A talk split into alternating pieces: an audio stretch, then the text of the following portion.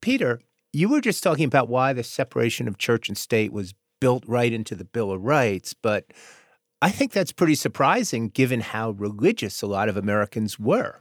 Yeah, well, Brian, uh, yes and no. You're right and wrong. They might have been God fearing, but they also looked to less celestial sources for inspiration.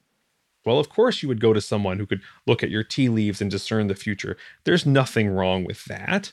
This is Adam Jortner, a historian at Auburn University. Jortner says with no official national church, early Americans took full advantage of their newfound religious freedom and we're not just talking about building a Baptist church or Jewish synagogue. There's a boom in publications about books of magic. There's a boom in publications about interpreting your dreams.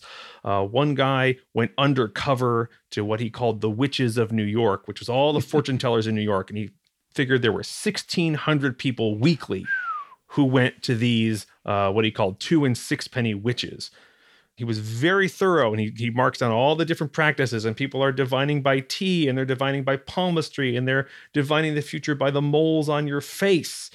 Uh, and this is something people want. This is kind of a do it yourself um, way of getting around uh, your life. You don't need to go to a minister necessarily to get advice. You can also go to a fortune teller and if you were lucky you might have paid a visit to the country's most famous fortune teller moll pitcher she lives in Lynn, Massachusetts, uh, and she really did live on a house high up on a hill with mm. two giant whale bones that formed wow. her gate. The idea was that uh, if she had these giant whale bones in front of her house, then anyone who wants their fortune t- told could just ask, "Well, where where might I find the giant whale bones?" And then they don't have to admit in public that they're going to a fortune teller. Right. Um, but uh, she was apparently consulted by uh, average folks, by average uh, sailors, uh, and also by uh, a lot of influential people in Massachusetts. One story was that uh, when she predicted a boat was going to go down, every single sailor left the ship. Someone even suggested that President James Madison would have had better luck predicting British naval movements if he had consulted Moll Pitcher. well, did he? no, Brian, he didn't. Madison and the other founders wouldn't have been caught dead talking to a fortune teller. If you're relying on magic and you're mm-hmm. relying on fortune telling, then you're not relying on your own industry. You're not relying on providence uh, this idea mm. of you know god's will as expressed through history. And you're also if you're listening to Moll Pitcher and you abandon this venture well you're not being a very good capitalist either. A lot of capitalist fortunes get wrecked because if everyone left a whaling ship because she said it was going to go down, well, how how could you plan for the future? So this is not the freedom of religion that uh, the founding fathers had in mind. This was not acceptable. This was dangerous. That suggests, too, uh, Adam, that religion is supposed to do something for the state if if it's one of the uh, uh, conventional religious faiths. Yeah, the idea is that um, if we believe in religion, it's supposed to take us down the moral path. It's supposed to educate us. It's supposed to edify us and make us good. Uh, if you're going to go to a religion, it has to be a rational religion. There can't be any hint of the supernatural in it. If if there were miracles, they had to have ended long ago, uh, because modern miracles they assumed were false. And mm, if you believed right. in a modern miracle, you were being deliberately misled by someone who was out to get your money and to get your freedom. Uh, so there, there's a case in uh, in 1810 where uh, New York, one of these New York ministers goes and he buys a, a, magic charm that was for sale, and he opens it up and he finds it's just a bunch of Latin words, a gobbledygook, and he says uh-huh. this is uh, dangerous because people might buy this thinking it will protect them. And he writes that government ought to stop such fatal practices whereby the lives of many are put in jeopardy.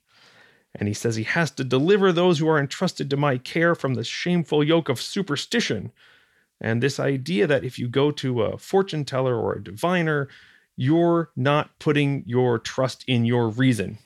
Mm-hmm. Uh, and that's dangerous to the Republic. So uh, it seems strange that you'd waste the power of the state on going after fortune tellers, but it did happen. There were laws against fortune telling in many of the states, Adam.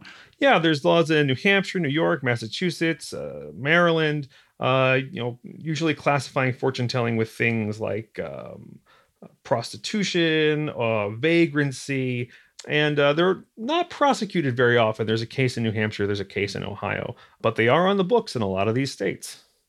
So, Adam, you've described a certain wariness and even illegality to practicing the occult, to fortune telling, and so forth, but it's not rigorously enforced uh, because there's no real, clear, and apparent threat from Moll Pitcher or other fortune tellers.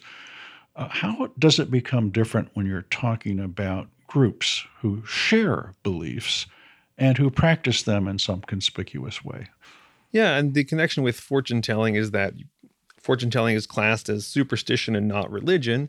And when mm-hmm. groups get classed as superstition and not religion, then then they get persecuted. You know, taking people's belief and saying this is not protected by uh, the First Amendment. This is not protected by law because it's not really religion. Oh, Shakers right. get classified as superstition and not religion, and they're persecuted. And Native American prophets get classified as superstition, not religion, and they get persecuted. And Mormons get classified as superstitious and not religious, and they get persecuted.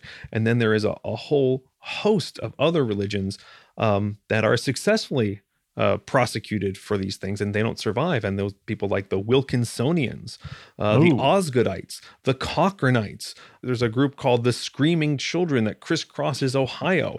Uh, so there's a fair number of these religions that that don't make it, uh, in part because the state goes after them and and sometimes it throws their leaders in jail. Uh, and so those those are religions that are cropping up and getting shut down in the early republic. Well, Adam, that, that's an interesting history that most of us didn't know much about. But uh, of course, we're past all that now. Uh, religion is no longer controversial, is it? Or is it?